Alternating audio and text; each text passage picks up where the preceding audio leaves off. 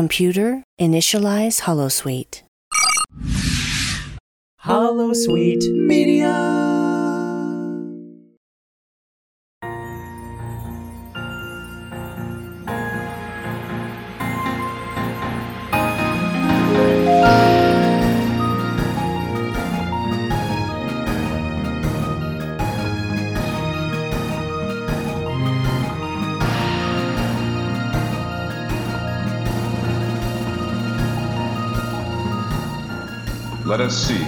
Future holds.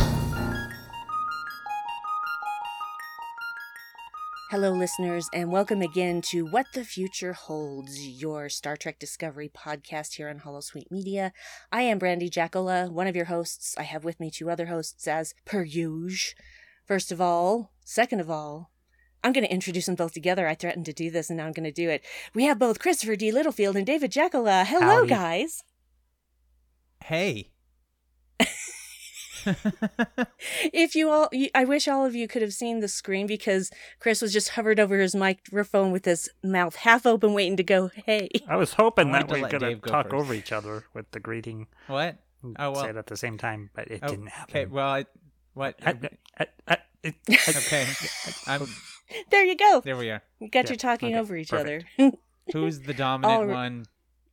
uh, yeah, me. That's true. She's the captain. I'm, I'm, There. Yes. I'm the queen. I am the queen. No, I'm not. I'm not the queen. Captain. I will take captain. All right, guys. We've got a new episode of Discovery to discuss People of Earth. yes. Episode number three in Star Trek Discovery, season three. I really like the title of this episode. yeah, it's very science fiction. Yes. Yeah, and it's also the name of a sci-fi comedy TV series Mhm. Uh, that start that was a few years ago. Um, Hmm. Yes, that Anna Gasteyer was in, and Oscar Nunez from The Office, and it was it was pretty cute. It was only a couple seasons.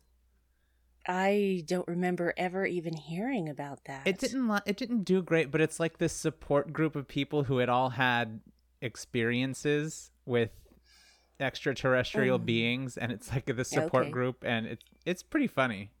Right. Okay. Yeah, only 2 I'll seasons. have to find out about that.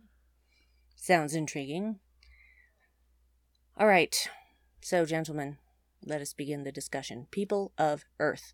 We get another recap of the first two episodes, which is fine because a week is a long time. And if you're not watching the episode more than once, you may have forgotten what happened before. So, uh, and then it picks up basically exactly, almost exactly where the last episode ended Yeah, with uh, Michael coming aboard Discovery. Saru hasn't even changed clothes yet. No, neither is Tilly. right. She's still in in that uh, that gray dress that she had on under her wonderful And sweater d- coat. They got their Thing. money's worth out of those outfits. How do you like Michael's uh, Mhm. goth club outfit? Right? Oh, I You know, love it's all flashy and black and cool. Yeah, I want that Mhm. outfit, but I guarantee they don't make anything like that in my size. Uh, she's obviously, in my opinion, a little wary. I mean, she's so happy to see everyone, but at the same time, she knows how much she's changed, whereas she knows for everyone else, it's been a day since they last saw her. It's been one week. Don't. Since you looked at me. You're gonna make me. The whole song get stuck in my head now. Thank you. All right. Stop Right. that. I thought this is another episode in which they're really pushing Sonequa to do some Mhm. kick-ass acting because she has to Mhm. play like it's been yeah, a year. she gets to do a little s- And it star hasn't. log, and we get to go back through her experiences during the Yeah. year. No, I like the way that that Mhm. was happening because it was like listening to a log, and then all of a sudden it's Mhm. interrupted by her communicator going off. right. That was a nice That touch. was a I very wonder if nice that was a touch. Frakes touch. That was cool. Of course, Felt it's- like a that's Frakes touch. Frakes. I mean, or if that was Oh originally yeah. in the script. Oh, that's another Yeah. reason why. That's another reason why It's Oh, I like this because episode so much. Frakes. Everybody loves directed it. That was a cool montage. Mhm. It was. I enjoyed that. I especially enjoyed the Michael through the months with the different hairstyles. Yeah. And uh, finally ending with those magnificent box braids. Magnificent. Oh my God. Magnificent. She's glorious. When she was doing the combat simulator, did you suspect maybe she was doing underground fighting at first? Not necessarily. I think she was just working out. Yeah. So when you saw it the first time, you just assumed she was doing a, a practice program and she Mhm. wasn't like during the year just to make ends meet doing underground fighting. No, I really didn't think that. Yeah, I, I did too. I thought she was, you know, doing some cage fighting. the first time. Mm. Yeah, that didn't really like occur Michael to me. goes all Street Fighter. Yeah, I mean, she could probably clean up, but at Yeah. the same time, uh, that's not going to, you know, the possibility of injury is not going to help her in her quest. So I don't think she would do that even if she were desperate, because she's got to keep herself hale and hearty. How do you like their cool metal beer bottles? The metal, the flasks that look like beer Yeah. bottles, yeah, Yeah, I liked those. They should put like those Future on. Coors Light or something. They should put those on the Star Trek shop. Yeah. Good branding. I loved. Did y'all pause when it showed all of the different ships I did for the burn and look at them? I did the second time. They were so cool. And then they all blow up. It's sad. Yeah, Yeah. yeah. Yeah. a very I- artistic I, way. really did love the reunion because everybody was super emotional. I'm immediately crying, of course, because Of course, crying. Okay. Yeah, I I had like 10 tear points in this episode. I had lots. That's more than such sweet sorrow part 2. Yeah, see, mine, uh, Sweet Sorrow Part Two, is just one long cry point for me. Just start to finish, one long cry point. And I was watching this episode on my phone, which I never like to do for the first time for an episode of Star Trek because it's on my phone and not on my TV, bigger. And I was getting my oil changed in my car this morning and I just had to watch it because I'm sitting there and I'm just like sitting there tearing up in the in the waiting room with my mask on mm-hmm. yes, basically the whole time. I have learned I never watch Discovery in public, so because yeah reasons because people crying seeing strangers crying makes people uncomfortable and they don't know what to do and they get anxious so i prefer to not react that way in public if i can help it yeah of course tilly's the first to hug her because tilly I was about to say. tilly bestie Yeah. but I also love how Saru hugged her. And Mm-hmm. In fact, I'm getting emotional Mhm. thinking about it. I really liked the Owo Michael hug hmm because there's this I look loved they give one another that is like, okay, we're both female black actors on this series together, and the unlikelihood of that, like just several years before. hmm I think it was Mm. really momentous just to have that that shared look. And having those hairstyles as well, Mm-hmm. because you just don't see those in network TV. You just don't. It's not something that is represented enough, in my opinion. Yeah, natural hair right. Yeah, style. Yeah. there's this really great article that just uh, came out on Metro Entertainment, and it's uh, the cultural importance of Burnham's braids for Black fans. Oh, It's a really great uh, article. If uh, anyone wants to read it, it's by Tilly Pearce. Check it out. Hey, Tilly. Mm-hmm. I have it saved. I haven't had time to read it because it's basically been uh, work all day, come home, watch Discovery, do this. Yeah, pretty Mhm. much. yeah. So I haven't had a chance to read it. But I did see that. I saw people posting it on Twitter, and I think David Ajala was one of them who posted Yes. it. So I hit that little Wilson posted it. bookmark, and I will read that. The bookmark. Book. Bookmark. I see what you did there. and what I Mm, accidentally did and didn't acknowledge. I It was booked easy. I bookmarked book. Yeah. And it's also apparently International Cat Day, so Grudge has been tweeting up a storm Oh yeah. because she's a queen. Mm-hmm. And uh, she's also messing with everyone, making them think that she's more than a cat.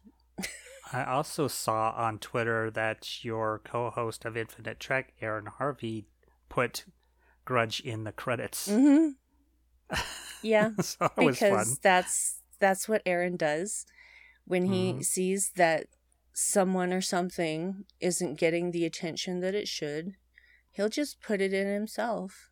So, Huh. and it was a very nice uh, rendering of Grudge as well. So Mhm. I thought so. he's very good at that. So what Yeah. happens when you're a graphic designer slash artist. You can just Mhm. do stuff like that. And how do you like the look that uh, Michael and Georgiou share? Mm-hmm. Georgiou kind of holding back her emotions, and Mm-hmm. Michael does that kind of look and nod. Well, and that that wasn't even just face acting. That was just eye acting from Sonequa. Mhm. She's just Yep. a genius, no matter what part of her body she's using. She communicates everything. Wow. And how Georgiou uh, turns and just has that inward smile. Mm-hmm. Yeah, she's Very subtle. she's settled down quite a bit Yeah. because you know now she knows that Michael is safe and she's not Yep. going off the rails anymore. Like more than usual. She's not going off the rails more than usual. And then we get the explanation of the burn that Michael tells everybody. I really enjoy this because Stamets is basically all the whiny fans. Yeah. Because he It's like, says that's impossible. all the dilithium, that's impossible. But they give us a little more information that dilithium was starting to become really hard to find, even Mhm. before the burn. A lot of it had gone inert. Well, actually, it all went inert. Yeah. And then every ship that was at war went boom. This to me feels like it inched us closer to the Omega theory. Hmm. Just a little In bit. what way? No, because they were like nobody knows why if it was an accident or if it was you know whatever. Right, but what would that have to do with dilithium? I don't know. Okay. okay. That's I I don't don't know know. enough about the omega particle to even put in two cents. So I haven't seen that episode in quite a while, Oh. so yeah. I've just heard it thrown about as a theory, but Yeah, I that don't know the ins that happened in it. Voyager. So, Mhm. Oh, that would be why. yeah. Not that I have anything against Voyagers, just No. I didn't watch all of it. Well, we couldn't watch all of it Yeah. because it kept getting preempted, but now I'm watching all of it with the Delta Flyers, whose shirt I'm Mhm. wearing today. Ooh, Ooh. that's very ni- very nice. I like it. I There's the like Borat again. I it. anyway, um, yeah. So I like I like the explanation, a little more explanation, but also that little bit more background that dilithium was already starting to become scarce. Mhm. So I guess mining facilities were drying up because there just wasn't any more to mine. And so it became like a search for a new way to power warp drive, and nothing was reliable. So, and poor Detmer, it's like just another pile of bricks to put on her back. Like, like she's just losing it. You could see how she responded with how many people died. You know, 1000000s of Federation members died. mhm, just millions of people in general. Yeah, and she just Mhm. you see that tears just flow, hmm and she's Detmer not cried. dealing well at all. No, because she's keeping it all in, and that never works. Take Nope. it from someone who knows. It Mm. never. I'm more works. convinced that this is all PTSD now with her too. Yeah, I agree. she's struggling. honestly and and I, I said this in a comment on uh on our what the future holds page on facebook that uh i really hope that they don't muddy this water that they really Mhm. deal with ptsd because we need to have that conversation more in star trek and it needs Yeah. to be shown as it is okay to not be okay and there are steps you can take and help you can get. I really feel like that's a more important conversation to have than, oh, something's wrong with her implant. Yeah, Agreed. it's more character driven too, rather than just technology driven. Far more interesting to do something with the character than what the character's implant is. Yeah, and the CBS All Access uh, account is not helping on that front. Hmm. Some of their tweets have been like, oh, is Detmer just suffering from PS- PTSD or is it something more? And I'm like, ugh. Oh, that that is bad. Yeah, I was hope they went back and deleted pay that. attention. Yeah. Because just- that really it minimizes post traumatic stress disorder. hmm Is it just? It's like, have you anybody in that account ever suffered I from don't. Trauma? I think that they didn't intend for it to come across that way, but they didn't. I feel like whoever wrote that tweet did not wisely choose their words. yeah, that's Yeah. really poor choice of words. That's just a that's just a grab for, you know, A grab for to get people speculating. attention, It's a red herring. stirring the pot. I really feel like it's a red herring and they're just trying to spark conversation and I get that, but that's not the right thing to do it about. no. No. Also, Star Trek fans do that enough, Mhm. so Yeah. they don't really need to put it out there. You don't need to get it from the source, No. definitely. Yeah. You really don't want that. It's not let good. let the fans do it because they sh- they certainly shall. And it's not just Detmer that's struggling. You see Tilly struggling too, as she just Well, of thinks about her family, her mother, her cousins, and she's adjusting the badges on this little memorial wall Oh. That also of the people me. they've lost. It reminds me of Battlestar mm-hmm. Galactica when they had that photo wall of everybody they lost Yeah. with the Cylon attack. Oh.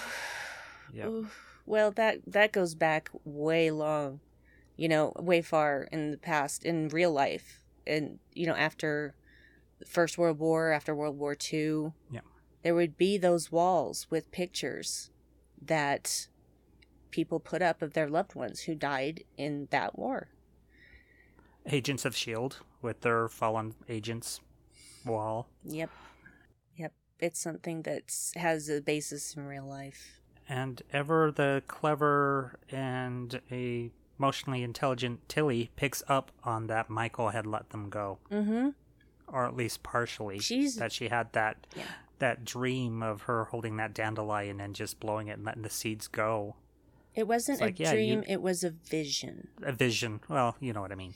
She had to let them go. Mm-hmm. Yeah, because a did. year's a long time to be holding on to that. And Tilly knows that Tilly understands. She knows, hmm and she reacts in the best possible way. Because Tilly is a very empathic soul. She loves feeling feelings. She said it herself, and she didn't need to be told. She she could figure out immediately when she first hugged Michael, and knows that Michael's been gone a year, and then they finally get the chance to talk about it later. And she even says, you know, I may not know you, but I know you. And I love the way that Yeah. she said that. She's like, "Yeah, I don't I may not know who you know who you are now, but I know you. I know the core of you. And I will get to know who you are now." And Saru does much of the same thing in this episode, which I'm skipping around a lot because that's Yeah, well, I much think we're on a topic, and it's how everybody's dealing with this Yeah. trauma. And it really is a fun exploration of all these different characters and how they relate to all this loss. Mhm. Like Saru says that Kelpians are used to this. They're used to anxiety and fear and dread and loss. Yeah, and so he's kind of dealing with it in a rather rational manner. And also, yeah, with the evolution and losing the threat ganglia, I think he's a bit more firmly planted on the ground than a lot of people. I I don't know. I think that Michael asked him, "How are you? How are you doing?" Yeah. And I think that was his like, "This is the response that I'm supposed to say." But I think that he's, it's still a little bit of a front. You know, I think Hmm. he's, I think he's still, he's got to be the captain, Mhm. and so I think he's he's uh he's not gonna show too too much at the moment. You know, he answered a, he answered in in the expected correct way you know my species is used to stuff like this you know but mm-hmm. he's got to be hurting too Oh, I don't think he ever denied that he was hurting, but he didn't outright say it either. I would like to point out at this time that what I have been saying since the end of season two came to be that Saru is the captain and was Yep. always going to be, damn it. So, mm-hmm. to all of those Big brother is naysayers, now daddy. yeah, that moment wrecked me same, That- same. it's you oh it wrecked me Mhm. Yep.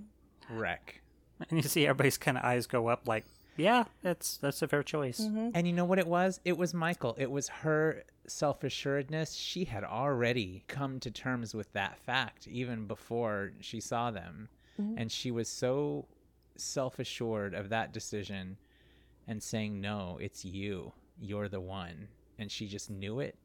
And she just, ugh, Yeah. her eyes when she when she motions towards the the chair for mm-hmm. him i'm just like you you know she's she's got other things in her destiny that are planned for her Right. other than being the captain of discovery. There's something else. There's other stuff that she is she is she is destined for that she's in line for Yeah. Well, Well, you can see that with her conversation with Georgiou, is that Philippa, she's noticed in Michael this that she's experienced this year of freedom, where she isn't under the yoke of the Federation rules and you know Starfleet uh, protocol. That she's had this experience as this courier, and all these fun adventures, and you know being able to do whatever was necessary and that I think Philippa saw that Michael got accustomed to that, got a little taste of that. So I don't know if she'd feel comfortable being in the captain's chair. She'd probably want a little bit more freedom. she's really comfortable being back in uniform and, Yeah. and being asked to be number one Well, and that's that's the thing about a first officer. Your first officer is there to do the stuff that you can't. So she's way more well suited to being a first officer than she Yeah. is to being a captain, and she knows that. Yeah. She's got to question the decisions. She's got to, you know, She's got to do the options. she's got to do the stuff like every other first officer does Mhm. for their captain to keep their captain protected, safe, uh, out of harm's way, out of trouble with Starfleet, etc. yeah. Well, she even tells Saru that she's a year away of who sh- she used to be, Mm-hmm. and that it's going to take a while to get back to where she was, if she even does. And that he says that, you know, what is it? Something about growing? He says, "I Oh. I, I will will, trust trust, you." you. to change, uh, grow with Change. change." Yeah, grow with change. you That's trusted the me. Phrase. yeah. That another Mhm. moment that wrecked me. Mhm. Yep. Wrecked me too. yeah, that was this was this was great. This was a really good episode, y'all. Yeah, she doesn't have to resort to who she once was because you have to assimilate the the experience you have. That it's something that builds your character. So that year of experience, you're not just going to throw that away to be a first officer. You're going to Mhm. make that part of it. You know, we don't know Michael either. Like we're just as apart from that first day, we're just as clueless about who she is now and what she's been through as the rest of the crew. Yeah, we've gotten a little Yeah. inkling through the Mhm. And montage. it's it's very obvious that she's different. She has changed. She is lighter. There's she is more mature hmm or it's something. There are different things. She is more comfortable in in some ways it seems. We also learned that nobody knows about her mother. Yeah, she contacted Right. Terralysium and no one had ever heard of her mother. That actually Yeah. doesn't surprise me because if Gabrielle got back there and there were people now instead of desolation, she probably would have either stayed hidden away or gone somewhere else so as not to influence their society. Oh. That's my personal feeling. That's my head canon right now. Also, those meows You you, think we'll heard her? are uh, our cat Nobi. Oh, I guess you're going to leave them in now. Oh, I'm totally leaving him in because it's International Cat Day, y'all. Oh, that's right. So Yeah, Do you he's- think we'll see Mama Burnham? I hope so. I really Me hope so. I would love to see Sonja Sohn again. Yes. I would love that. Please. So I guess we will find out later because, you know, they're now supposedly in the same time because that tether would have snapped her back to that year. So she's got to be out there somewhere, She's hiding from history, I guess, maybe. possibly. Mhm. Possibly. Or she may be involved with wherever the Federation headquarters is and what's left of hmm wherever Starfleet is now, you know. I, I just hope she's not dead. That's Speaking Me too. of, that gives us a nice segue into the mission proper, Right. which Going is to to, Earth. find Earth. Yeah, Go home. to Earth. Yeah, Yeah. because they get this message from this what this admiral, I guess. Uh, Admiral Tal. Admiral Tal, Yeah. tall. Senna Tal, hmm something like Senna Tal, Senna Tal. Senatal. Yeah. Yes. 12 years old message. yeah. That they figure, hey, let's go check it out. And besides, who who wouldn't want to go to Earth? You know, that's the birthplace of Starfleet and, you know, the Federation, Starfleet Academy, upset cats, you know, just all of those things. So it makes sense that that would be where they want to go. that was a beautiful sequence. Oh, yeah. The jump into approaching the- Earth, Solar system, you get a little glimpse of Saturn. Yeah. Saturn. Yeah. I'll never get sick of seeing them jump with the spore drive. Oh yeah. Never. It made a fun little noise. I think it was the first time I recognized the, the noise, you know, or heard the noise. The and then it oh, really? Oh, no. I teleports. Yeah, there's this that. weird little wind up noise that comes Yeah. before they they bamf. Yeah. hmm I was disappointed that I did not hear Julianne Grossman say "Black Alert" when he called "Black Alert" this time. Hmm. Oh, There that was is no computer disappointing. voice. Yeah, I missed. It had the the sound, but not the computer voice. Hmm. Boing. Yeah. Yeah. What a cool noise. It's like IDM or EDM. What's going on, Brandy? Waiting for us. She's, she's waiting for us to stop. Looks like she froze. it does look like she froze. Oh, she froze in a good way. Yeah. She's got angry face. I know. we'll just wait it out. Yeah, there she There is. she is. We cannot get through a single recording without me oh. freezing Oh. at least once. I'm Oh, is that what your angry fa- face was about? no, that's not what my angry face. It wasn't an angry face. It was me trying not to say stuff that I can't talk about. Oh, oh dang it. Oh I see. Uh, future stuff. Mm-hmm. Ah. Oh, dang can't it. talk But there's about only future one more episode that you've seen, Yep. right? yep. Episode 4 you've seen. I had not seen episode 3, so this was new to me too. And and that's all I know. And you know more. and guess what? After next week, you ain't going to know nothing new. Yes, I am. Nope. We will continue Oh, to get uh, screeners weekly. Okay. Shut the up. day after the current episode airs, we'll get the screener Okay. for the next episode. Sorry, sunshine. I'm sunshine. gonna do a new show. I'm gonna do a show with someone else. Okay, well, No, this has been a great No, podcast, don't. and Of we course I appreciate you don't. listening. Sorry, um, this is our final episode of What the Future Holds. There's no one else I'd rather be. I know, same here. Didn't even reach episode 10? no, didn't even make it to 10. Oh, man, that's bad. Yeah, it's what happens when you're in pilot season, man. Some make it, some mm. don't. Yeah, Yeah. I say about podcasts. If you don't reach episode 10, then it wasn't meant to be. Yeah. So yeah. Anyway, so I uh, Earth. Earth, Earth. They Earth. they show up at Earth. Oh, it looks glorious. Earth. Um, and also, uh, it's not the Earth that they left. Oh no, not even a little Nope. bit. Because suddenly all these uh, little machines come to life and Yep. put this big force field around the planet, and ships are on their way up immediately. Mhm. Yep, defensive shields, Mhm. perimeter kind of thing. Yeah, It's very Macross Plus. it is. And We see Captain. Is it Ndoye? Ndoye. Is that it? hmm Ndoye. Yeah. Yeah, Yeah, she. I like her. I, I like her. Yeah, she's, she's cool. She is ready to do her job, and she is not taking any shit from you guys. So yeah. I get a, a Doctor Who actor quality from her. yeah, I Like guess maybe I've seen her in a previous episode of Doctor Who. She has that kind Oh. of vibe. I'll have to look her up Hmm. later and see if that's Yeah. true. So they're you the United Earth now, and Yeah. UE. basically isolationists. They've made their home self-sustaining, and they don't want anyone else coming near them. That also has to do with raiders trying to steal their Mhm. dilithium.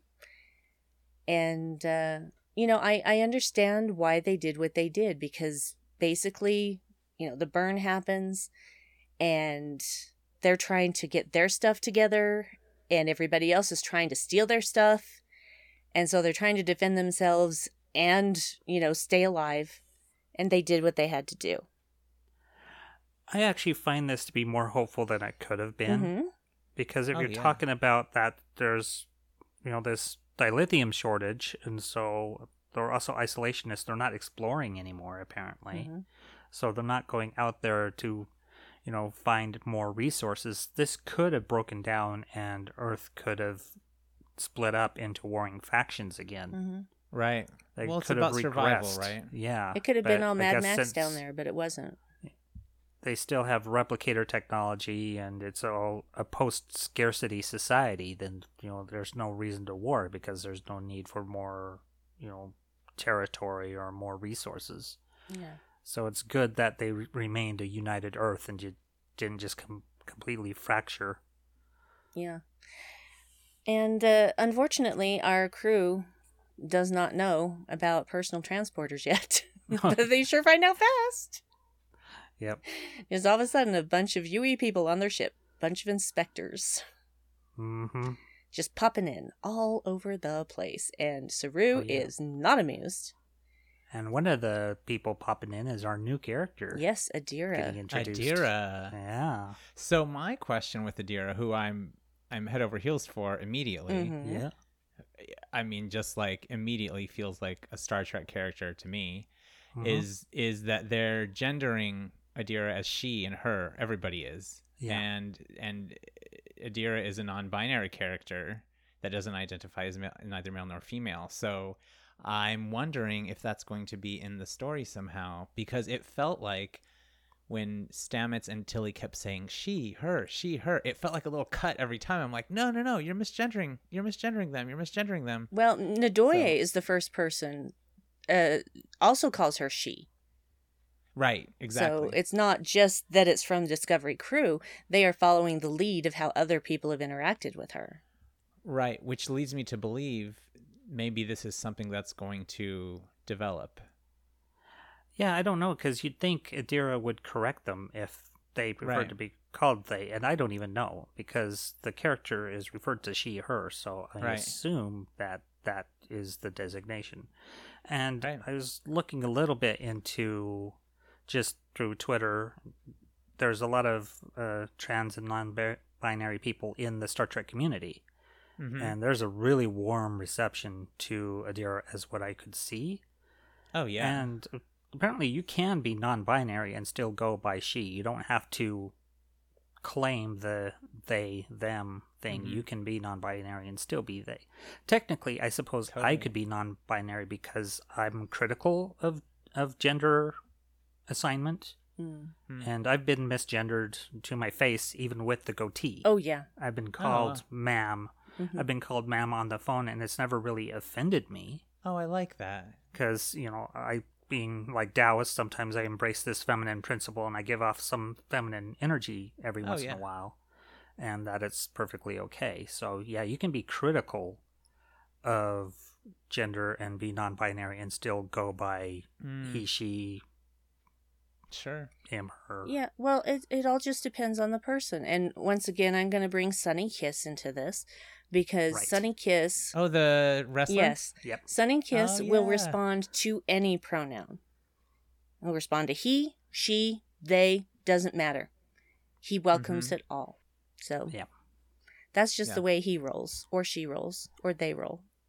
so Though on the other hand, when I guested on Open Channel, yes. we were talking about the the non-binary character with an asterisk. mm, right. It's like so. I mean, we find out. I, it's jumping ahead when we find out other things about this character, but there's other reasons to go they them than being non-binary, mhm. Mhm. and that there's like multiple personalities involved.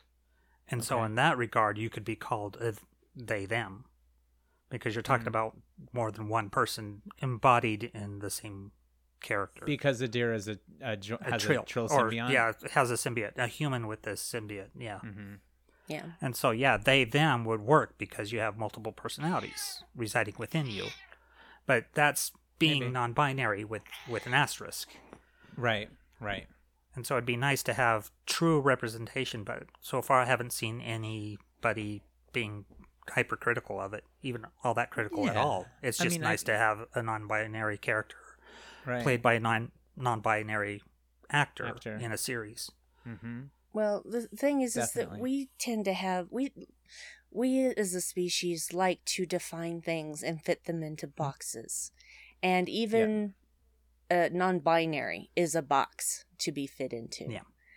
Right. And I think that what Discovery is trying to do is expand the idea of what non-binary Ah. is, and I think Right.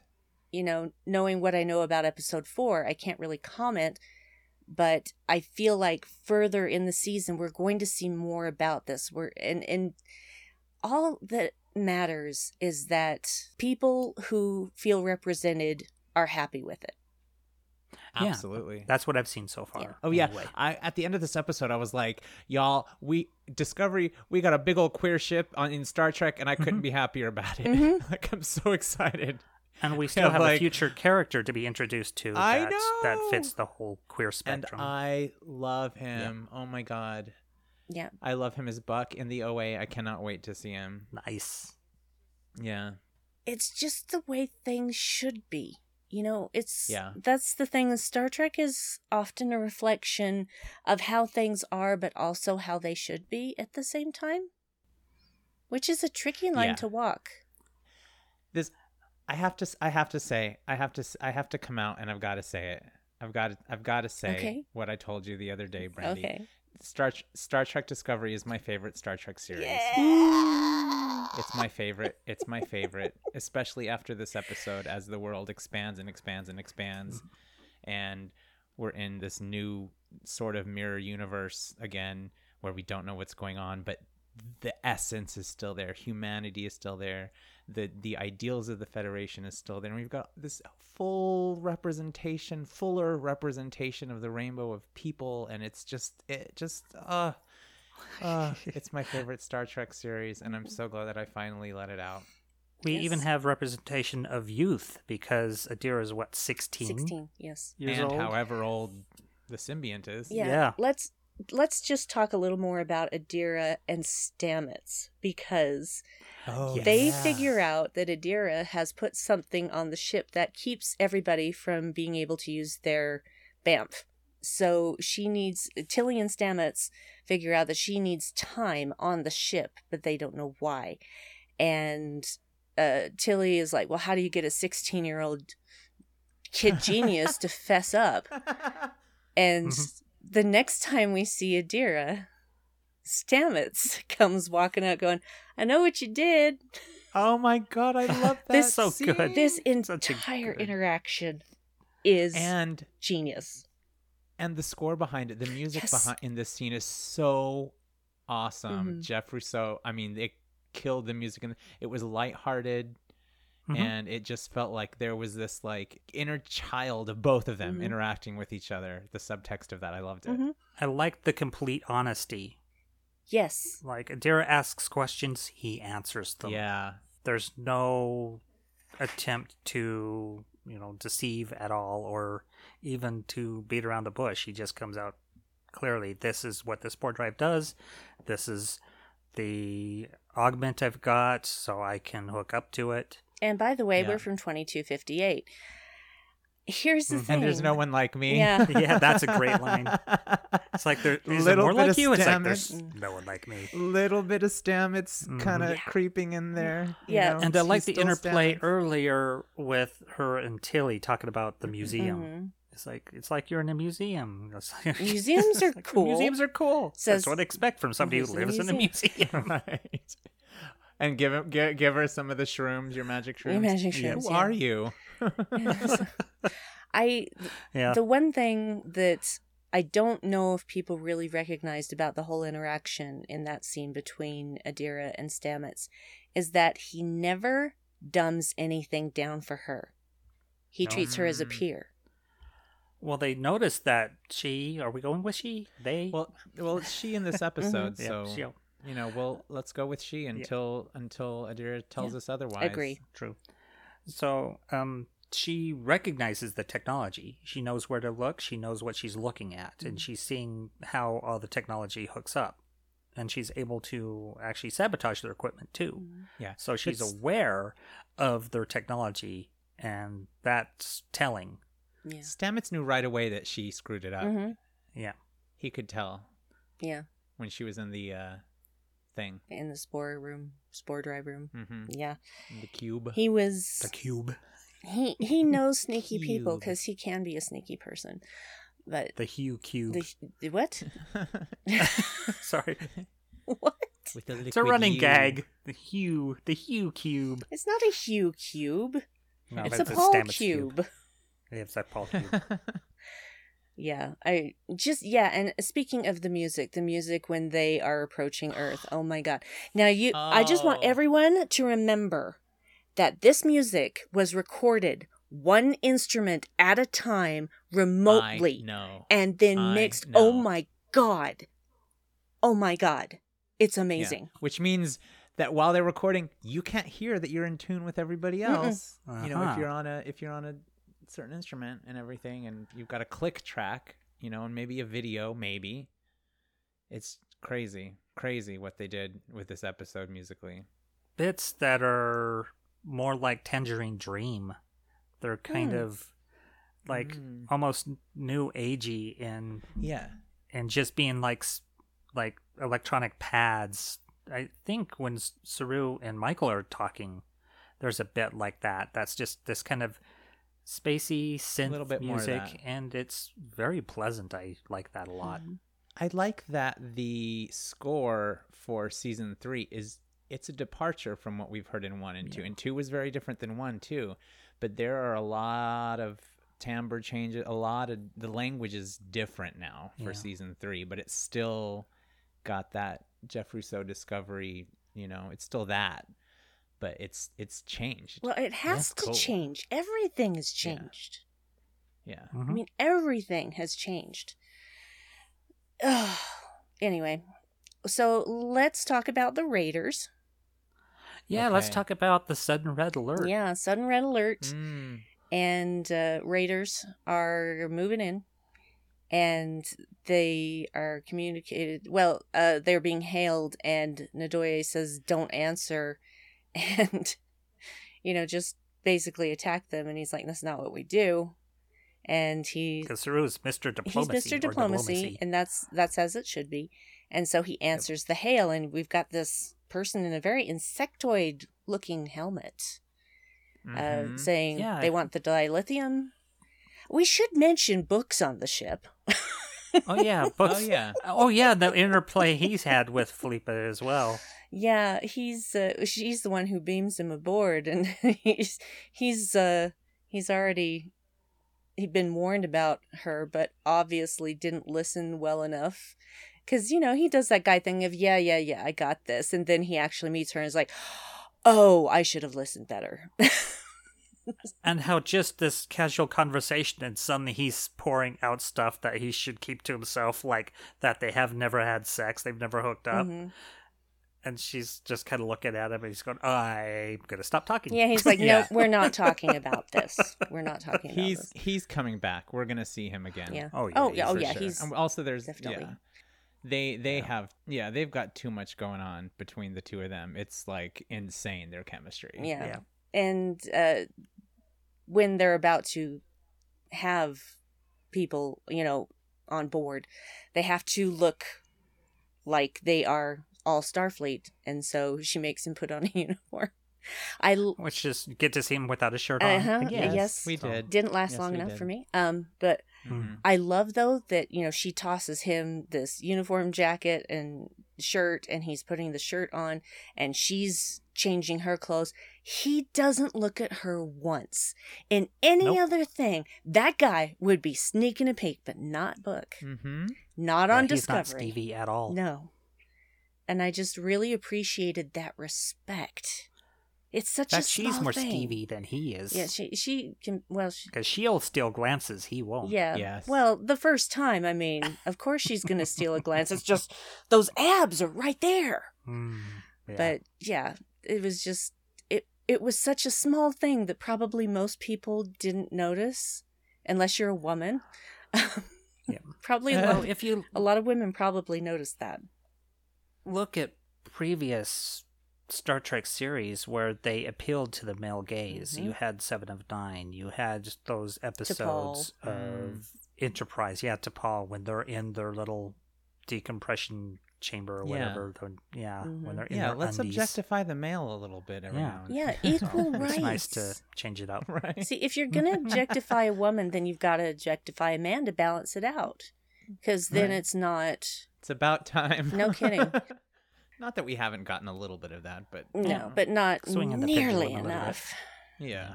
So, so yeah, he he is on the ship because they brought his ship on board to cloak their dilithium.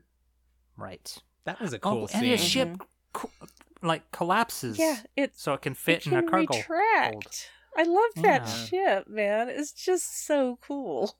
It's very cool. I love the way it looks, how it's shaped, what what it does. Anyway, yeah. So back to the Raiders. The Raiders are coming in, and uh, Michael takes Book, and they book it out of off the bridge. I'm sorry, That's two. and it's just so easy. It's just it's like it writes itself. That he misses his cat. I know he's worried about Grudge. He says he's worried about his cat. And because Michael's got a plan, but he is, uh, and he was trying to get drunk on synthahol. Mm-hmm. Oh, when they were there, what was the ship? Did you see what the ship was back there? Do you have any idea what it was? Mm-mm. In the, it was like I don't know if it was like a hologram or something, but there was a representation of a of a little ship there next to the replicator, I- and I I don't know. I wanted to know what it was. Don't know. Mm. But uh, yeah, so they're trying to talk to the Raiders, and Georgiou is, she's more in tune with what's going on because this is her bread and butter, so to speak. This is what she's accustomed to.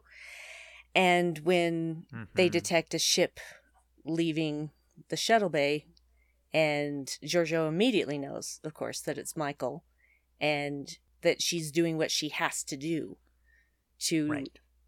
What's the word I'm looking for here? Defuse this situation. I almost said disrupt, but Mhm. that wasn't the right word. Defuse.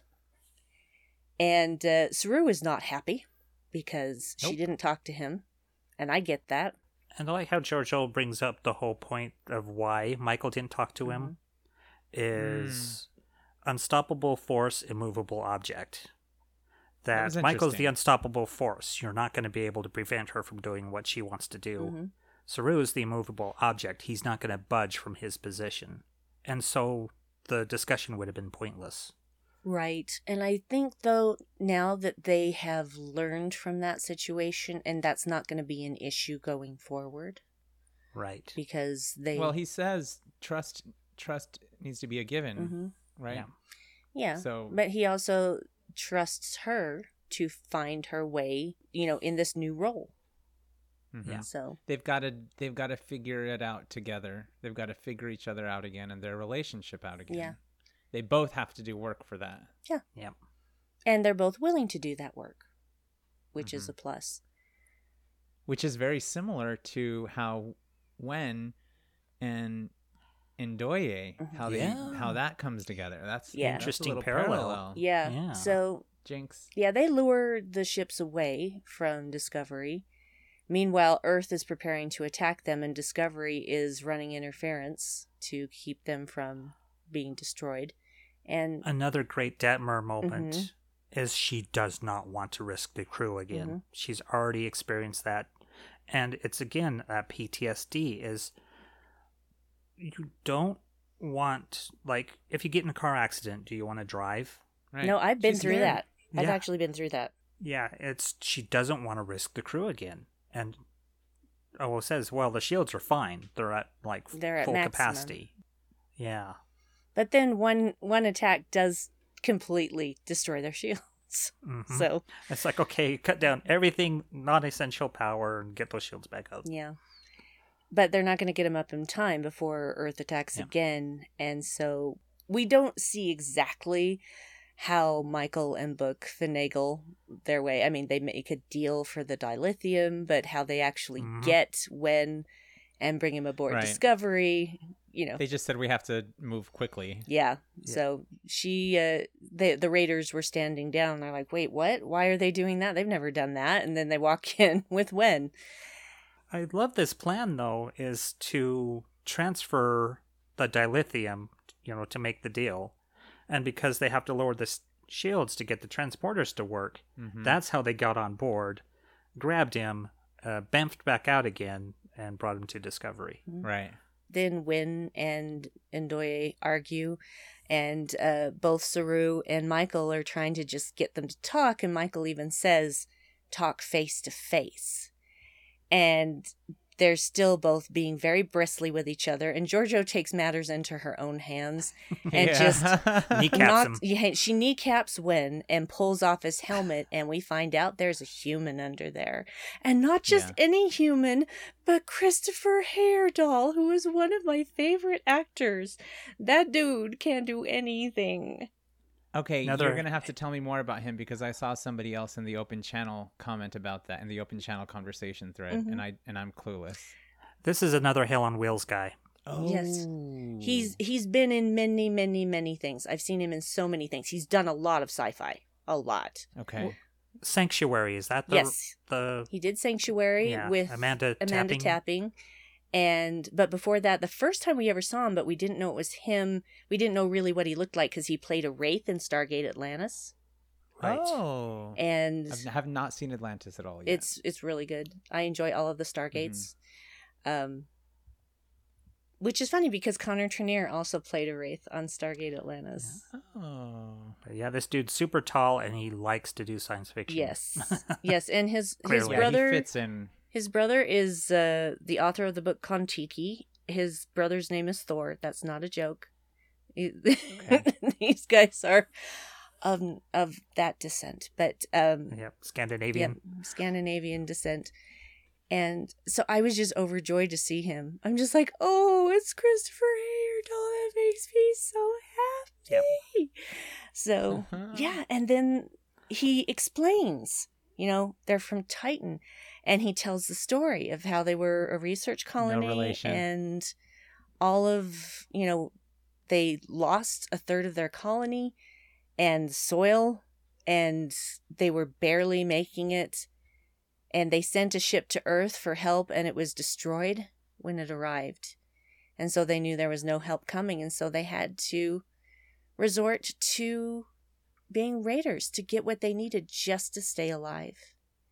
And it's just and it's how brief this yeah the brief this scene is his acting is so It's so good He's so good. You know, that uh that that conversation really moved me too. Mhm.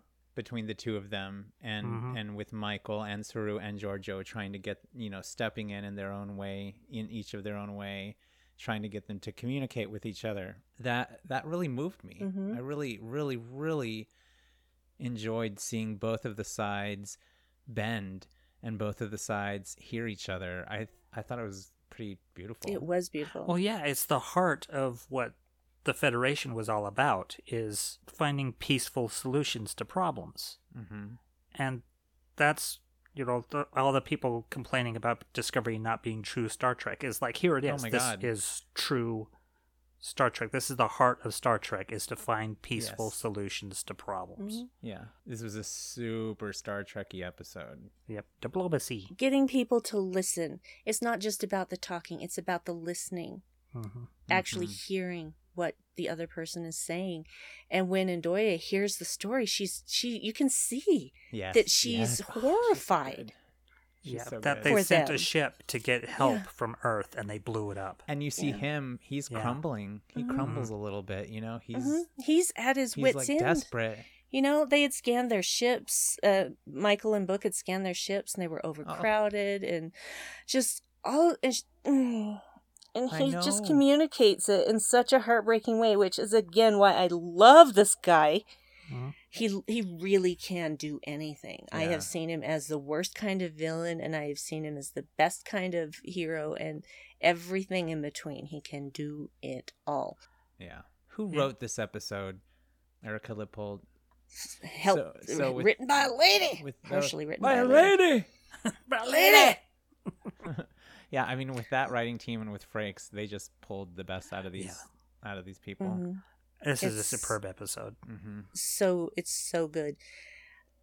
And michael you know starts that conversation of maybe you could send engineers and you know supplies so that they could get their colonies back up and running. And in turn they could share their research with you and you know have a trade going on here and Ndoye is the first one to say i'm willing to discuss terms and then Yes. he says the same thing and i'm just crying I know. Uh, just crying my little eyes out. I don't know. I hope I hope that fans understand how significant these storylines are. Es- you know, especially in this episode for now. For now in season 3. Yeah. Like it's so it's so it's so important. The themes are so I- important. I think it's even more impressive in that because like the Federation scattered to the winds, they have no authority. Right? It's like what are they going to bring to the, the table? clip from episode Mm. 2. Yeah. Yeah. And so this is all just through charismatic negotiation, really. Because it's Is there. peacemaking, but without Yeah. force. the kernel is there it's in Yeah. each of us we all have Mhm. the potential to to listen to someone else to empathize with them to hear them Yeah. sometimes you know we just some people need help finding it you know the potential is there in everybody It is. no matter how hard anybody acts you know Yep, it's so hopeful. mm-hmm and just because the Federation isn't what they left behind in 2258, that doesn't change the way that they behave. They hmm. still behave with the same values. And I think that's something the frickin' galaxy needs right now.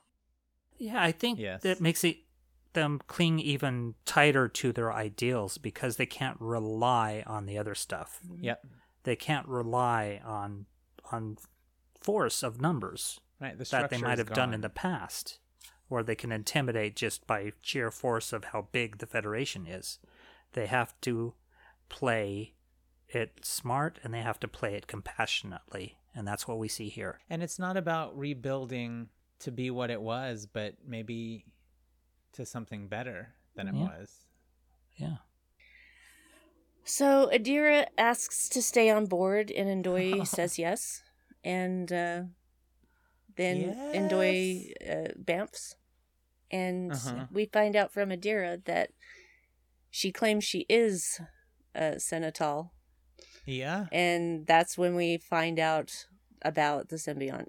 And Yes. they they have a, a slightly different pronunciation, and I'm glad that I haven't seen anybody angry about that Uh-huh. because in About the symbiont? s- yeah in the subtitles it's still you know spelled the same way which symbiont is an actual word but you know it's how you pronounce the o do you pronounce it as symbiont or do you pronounce it as symbiont it doesn't it's still the same thing It's the same thing. Yeah, I've heard both. I mean, mostly we heard symbiont in Mhm. DS9, right? Yep. But I've also heard symbiont before. It Yeah. doesn't bother me either way. no it doesn't bother me either way either either way either uh and Aunt, aunt. aunt and aunt uh i prefer yeah, it's to like say temporal and temporal. yes Yeah. Same exact same thing. root and route. Ndoye does give everyone permission who wants to go down to Earth to go down to Earth. oh Love my this scene. god. This again, just crying, just crying. You can This see the was Golden Gate Bridge is still crazy. there, hmm still painted in that uh, construction orange.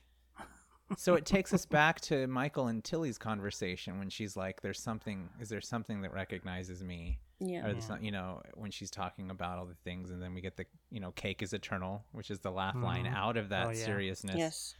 But it ends up being the tree. The tree Yep. recognizes her, so she hugs. And it. that they all studied under that tree at some point, Mhm. and they all stood there at some point. yeah, And it was still there even a hundred, nine hundred and thirty years later. And of course, Tilly hugs the tree. Of course. Yes. Tree hugger. Uh-huh. I love tree huggers. yeah. If you yeah, listeners, if you've not hugged a tree, highly recommend. Mm-hmm. Do it. Yeah. Go hug Trees a are- tree. good source of energy. So are mountains. Mhm. Yeah, go hug a tree today. Yes, I do love trees. Mhm. So, so this was quite an episode, you guys. It was it was and it, it flew by for me. Mm-hmm. Yeah, superb episode. It's a beautiful episode. I feel like now, okay, we're in season three. Yep.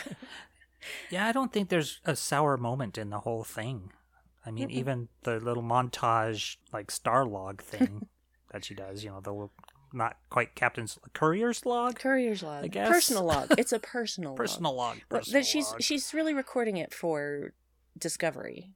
But right. you know, I have a question. So we get a sphere data reference with the Trill symbiont Mhm. slash symbiont, and Saru's explaining to Michael the sphere data, blah blah blah, the symbiont. So we've seen Mhm. trills before. We saw a trill in The Trouble with Edward. I believe we saw one on the Enterprise at one point. And so trills are around. Do they just not know that they have a symbiotic nature with another? I think that's Species clearly yet? implied. Yeah. Is that what Yeah. the implication is? Okay. So we interesting. That means that when we've seen trills in the short treks and on the Enterprise, uh, everybody else doesn't know really fully what what trills are and Mhm. what they can do.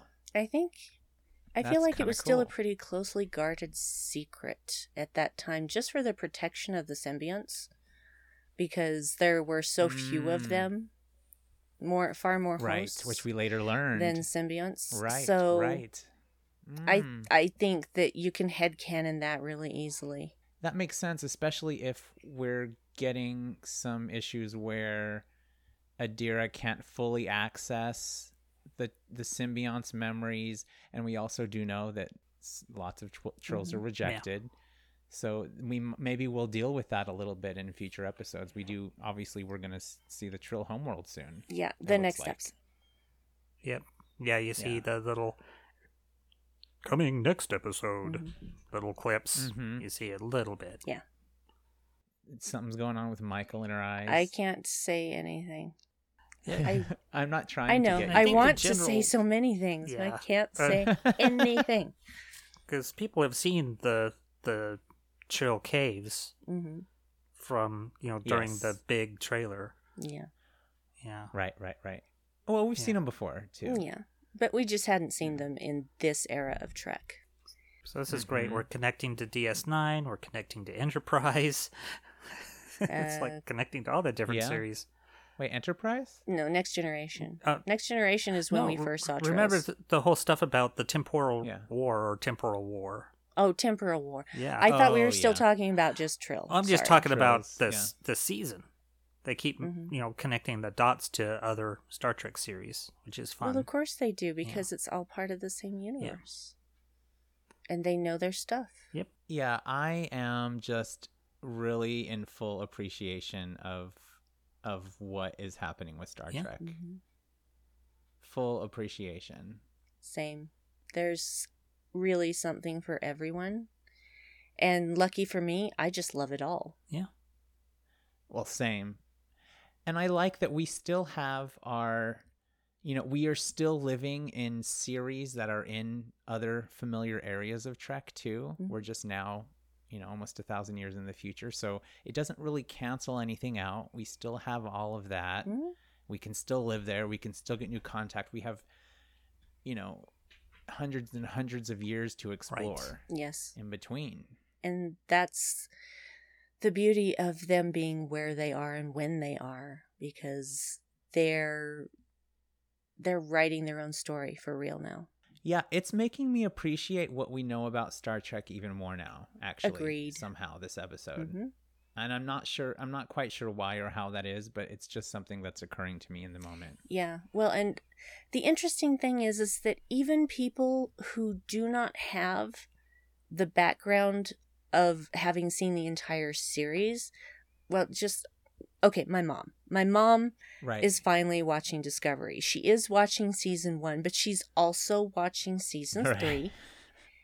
And she has seen all of the previous treks, so it's not like she doesn't know Trek. But at the same time, she doesn't have context for some of the relationships and some of the things that are happening in season three, and she's still loving it. Cool. So it can Okay. appeal to people on different levels of knowledge. I um wanted to point out real quick that Ndoye is a Senegalese name. Mm. I looked that up. It's beautiful. which I really love it. like. It's a beautiful name. Yeah. Yeah. Well, final thoughts, gentlemen. Dave, you want to go first? It is. Um, well, I oh Dave, go ahead. I didn't mean to I- talk I- over I- you. I- uh, like I said, it's uh it's like a superb episode. There's there's nothing, no mark I can put against it. I liked every moment of it. There was something. Uh, was it her name Nilsson? Nilsson. Yeah, seeing her having the con that was a nice little moment. oh, Mhm. she had the Yeah, bridge? Yeah, she was sitting in the captain's chair when Saru came in for the red alert. She got up and ran off over to her She station. got up. She got up real Mhm. fast. so it's kind of a nice little touch. It's like, oh, she's got the con. That's cool. So I mean, even even she had this moment. You know, it's great. Yep. Mhm. yeah. Excellent. Chris, final thoughts. Well, I uh back to back to just the Cap Saru Cap Captain Saru moment when they all said "I Captain" in unison was was really beautiful. It's not I I Captain because that's for pirates. hmm right. Yeah. I liked that Um, moment of no, levity. Yeah, I I feel like I've said everything that I wanted to say about this Yeah. episode and I also just really wanted to quickly say that we've gotten some really nice comments from some listeners We lately did. on the socials and uh thank you so much for listening and for your for your for your nice comments. It really really means a lot. Thank you. Yes. This one may not have been a laugh fest, but that's okay. Yeah, I don't think I was very funny this episode. No, That's okay. So- it's hard to talk about good episodes because there's no reason to criticize it, and so we don't get into like the defensive positions of trying to convince the other person is like, oh, this is why this is actually a good scene because they're all good scenes. Mhm. There's no need to Well, I have a convince complaint, each other. Oh, you have a complaint? Oh, I have a All complaint. This was a non-less episode and a Reno-less episode. Right. Mm. and I didn't get Culber, No. so unless he was in the Hello with Michael, but I don't think he was. I'm, I'm, you know, those are my peeps, That's y'all. true. Those are my peeps, and and you left them out this episode. So well, they did get some better be in the next pretty one. heavy scenes in the previous episode, so Yeah, At least they they're kinda- they had a lot to do. but not with Michael. Yeah, not with distribution of labor kind of thing. Brandy, where are you at? What Where are you where am I? Where am I? Yeah. I'm right here. I'm so in it.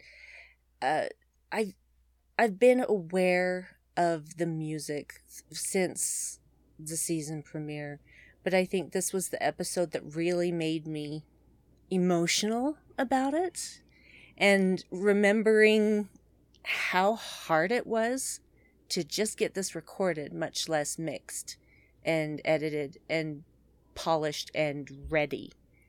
The amount of work that went into it is staggering and it was worth it. Mm-hmm. It's wonderful. Mhm. I can't wait for the soundtrack to come out. I know. I want This it. is- man, I think this is. It's hard to pick. The each season the the the scores are so so good. Mm-hmm. 2 is really epic. hmm but like this one is something special so this was something different too Yeah. know? And that's that's the wonder of the music as well is that it is being composed to fit the stories that they're telling in that season and being able to evolve with the show is it takes a lot of talent and just all the props to Jeff Russo just all oh my god and the props. orchestrators and the music assistants and the instrumentalists Mhm. you know the copyists and i just you know what a team What's Mhm. crazy talking about writing the music to suit each episode is this season of Star Trek's doing some genre hopping. Because, like, the Yeah. first one's kind of this heist comedy deal, and then we get Mhm. this space western deal, and now we have this high drama. It's really fun to see, you know, how they're going to explore even future episodes if we're going to get more of this kind of genre hopping around and more episodic than what we've Yeah, had right. in the past. You know, they're experiencing different things per episode, which is a nice Yeah. Yeah, throwback. it's not like they just wrote Star Trek Discovery music Mhm. Yeah, for season 3. They like, you know, the music is truly a character it is. and it's like they were forced to evolve and change things and they didn't just accommodate what they had to do. They stepped it Yeah. up hmm and and leveled up with with it, you know? Yeah. So cool. everything, anyone who had anything to do with the music production, I salute you.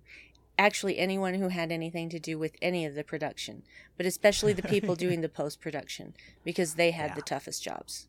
Indeed. Because they were doing that when quar- quarantine started and yeah. had to Yeah. adjust the way they did things. Music's definitely one of the last things because you need it to be fully edited hmm before you can put the music Yes. in. Yep. Well, and according to Tig Notaro, when she was on the Pod Directive podcast, she talked about how they would edit on set because it was all digital. Mhm. And so she would be like, I don't know, do I really screwed that up? Do we need to do a new take? And the director's like, No, no, no, we've already edited a couple together. We got what we need. Mhm. Just right there on set. Nice. Yeah. Yeah. So that's amazing. But yeah, I just um I look forward to the stories that we're going to see and we're getting to know this universe along with this crew. Right. And what a hell of a ride it's been so far. Mm-hmm. And those are my thoughts. Yeah. Nice. All right then. It's that time again. And guess what? We are under two. We are well yeah, under we're two well hours under too. two hours. Like I said, it's a good episode. the better the episode, the less we'll probably have to say about it. Yeah. So if anyone's listening to this episode while they're standing in line voting, because this drops on November 3rd, which Mhm. is voting Yeah. day, um, good for you for Mhm. voting. yes. And I hope you, hope that you're enjoying us. And if you're if you if you're not listening to this while you're voting, I hope you already did. Oh yeah. Yeah. And we'll see what happens. Mhm. yep. I voted by mail. My vote is now currently with the uh, with the county clerks, and will be counted on election day. I don't know why they wouldn't want to count Yeah, that just start early, counting but now. you know, Can well, jump on it. You know, it's different in every that's true. state. yeah, it is. It is. But yeah, I, Utah I guess they just want to do it the hard way. has nice, safe vote by mail. So hmm yeah, we did all right. And apparently quite an uh, an absentee amount this year Yeah. too, along with a lot of I see us. Texas Yeah. is having a huge turnout. Mhm. Yep. It's uh, Come through, Pennsylvania. Mm, come through. it's it's very nice because all of the county libraries in our county have ballot boxes. So Oh, it was very easy for me to just drive five blocks from our house and pop it in that box. yeah, those turned out to be really beneficial so far. hmm So yeah. Anyway, time to tell people where to find you. So start with you, Chris. Where can people find you in other places besides this one? Well, you can find me on Instagram and Twitter at CD Littlefield, and my other two shows, Open Channel, we're at Open Channel Trek, and there are four questions is at four questions Trek, and that's the number, not spelled out. Taking a little bit of a hiatus right now because, hello, Discovery Season 3. uh, but you can check out the first six episodes so far and, and let me know what you think. They're fabulous. I can tell you all right now, they're fabulous. Every single one. Aw, thanks. Every single one has made me emotional. So, Same. mm. Dave. Hey, I am over at Twitter at Dark Cornercast. I host with Brandy the Dark Corner podcast, which you can find on darkcornerpodcast.com, which also has links to all of Brandy's Star Trek shows, and also her headcanon is on there as well. Mm-hmm. So, thanks for mentioning that so that I don't have to. Yeah. So, you can also find me here on Holosuite Media on the podcasts The Vedek Assembly, which is about Deep Space Nine with my friends Liam and Nick. We have so much fun. And also Boldly Go, a Star Trek Strange New Worlds podcast with my friend Suzanne. I'm going to take this moment to say that Suzanne, her passion is oh creating Oh stained glass, and she does all these nerdy things. Most of them are So Star Trek. cool. Yep. And she did a wonderful stained glass panel of Pike's Enterprise. And she posted a picture of it on Twitter and tagged Anson Mount and Rebecca Romijn and Ethan Peck, and Anson Mount fucking retweeted it. Hell yeah, he Mhm. did. Oh my god. And I saw it like I I have him set to be notified every time he tweets cuz he doesn't do it super often. So when he tweets I'm like, "Oh, let's see what Anson has to say." Oh my god. Oh my god. so I, I was freaking out for Suzanne, whom I think was probably in bed by that time. So she didn't see it really until the next day. But I decided then and there, I'm ordering that. I have already ordered it, and I also ordered the Blue Science Delta stained glass. Oh, and so the Pride one she did is really cool too. I'm gonna have them all eventually. I gotta get. Where do? How do we get them? you go to uh, just go to her Twitter account, which is at stained sass. Okay. So stained like the regular way, and then sass S A S S, and there's a link to her Etsy store, or you can look Oh, up good. stained sass just directly on Etsy and see all of her offerings. She makes each one as they're ordered. So every single one of them is going to be an original because no two pieces of stained glass artwork are ever alike. They're always tiny differences. So I'm She's so good. she is amazing. She's so talented. So, guys, please check out Suzanne's work. And also, you can follow Stain Sass on Twitter. You can also uh, follow her on Twitter at KJaneway8. And uh, yeah, we have a great time doing Boldly Go. So, I love that woman too. oh, she's, I just adore her. I adore her. yeah. And uh, then I do two live shows. So both of them are going to be on Saturdays until Discovery is over. Well, one of them will remain on Saturday no matter what. But uh, Infinite Trek happens at 1 p.m. Mountain Time on Saturdays on Twitch on the Outpost 13 channel. This coming Saturday, which is now past for all of you, since it's Halloween, we're talking about Scary Trek. And then we will do our Discovery episode as an audio only podcast. And also at 7 p.m. Mountain Time on Saturdays, I do The Unready Room with my friend Dan. Chris, you guest hosted last week, and we had a great time. I did. It And was fun. a lot of fun. And uh, when I wasn't being distracted by reading the comments. yeah, I, I I feel like I should have warned you about that. Do not get lost in the chat because it will happen very quickly. There were a couple of times when Brandy was like, "Chris." It's like, Chris. hello. it was adorable. So uh, that's on Dan's YouTube channel, Kurt Ratz Productions, which Kurt Ratz is Star Trek spelled backwards. And uh, yeah, I um, I have a lot of fan sets pins, so I just thought I'd throw that in there Right. for no reason. Oh, also, Brandy, you'll want to be checking your mail probably in about five days, What maybe did you- something like that. what did you do? I didn't say I did anything. I just had this intuition that there might be s- you might want to check your mail Oh, sometime f- Damn it. soon. So there's a Shopko saying ad coming. things. Yeah, Christmas there's is around oh the my corner. we don't get Shopko ads anymore, honey. They is gone. Oh, is they? Okay. Uh, they is gone. I didn't even know what they I used to That- work you for don't 'em. need to know. You don't need to know. It's it's no. Eh, Walmart and Walgreens and and Target. That's those are the ads that happen now. So that is it for this week's episode of What the Future Holds. And join us next week when we'll be talking about episode four. Really super looking forward to it, everybody. And Yes. as always, you know, drop us a line on our page or in our Holosuite Media Facebook group, The Nexus, and, uh, you know, have a chat about what you think about this episode or anything else having to do with Discovery, or maybe just anything about us in general. You know, love us, hate us.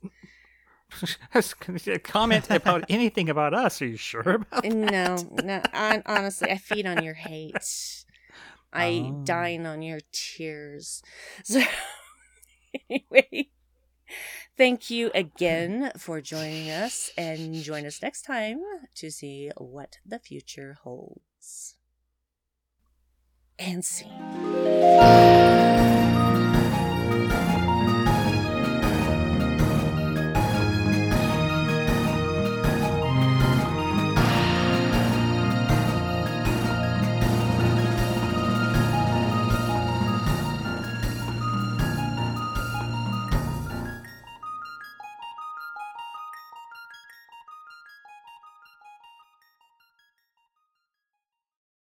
All right.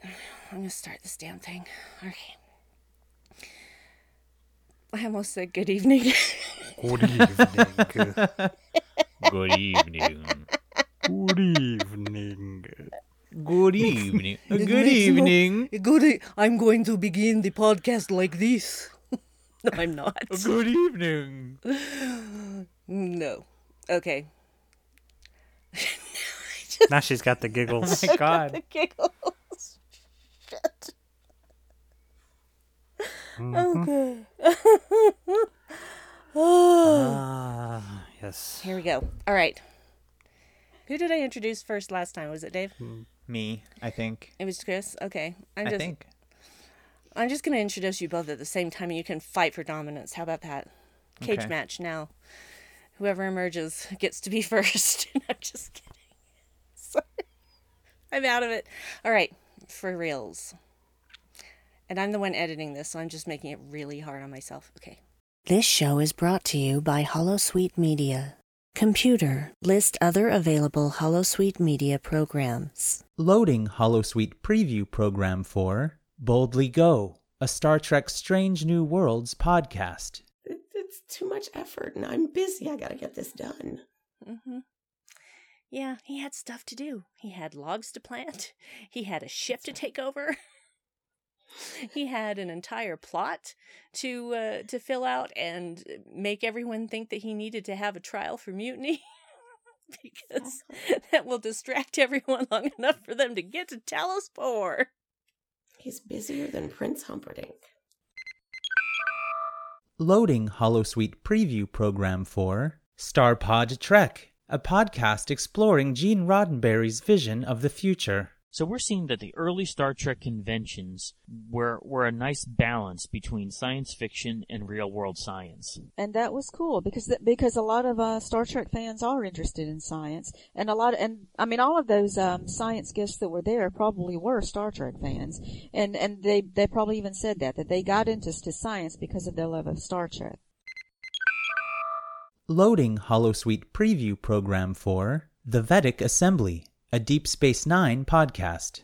someone, you know. Oh, just gonna. Sorry, I'm gonna interrupt you. Yeah. Child pictures are always so shit. well, they always look. I feel like you can Shit, always they look tell. crap. I hate them. And then like my niece gives me one, and I'm like, oh, thank you for this this this masterpiece. she drew one of me once, and I had broccoli on my head, and she's like, that's broccoli. I'm like, why, Alice? Why? Love it a bits, but why? That's adorable. Computer, deactivate Holosuite.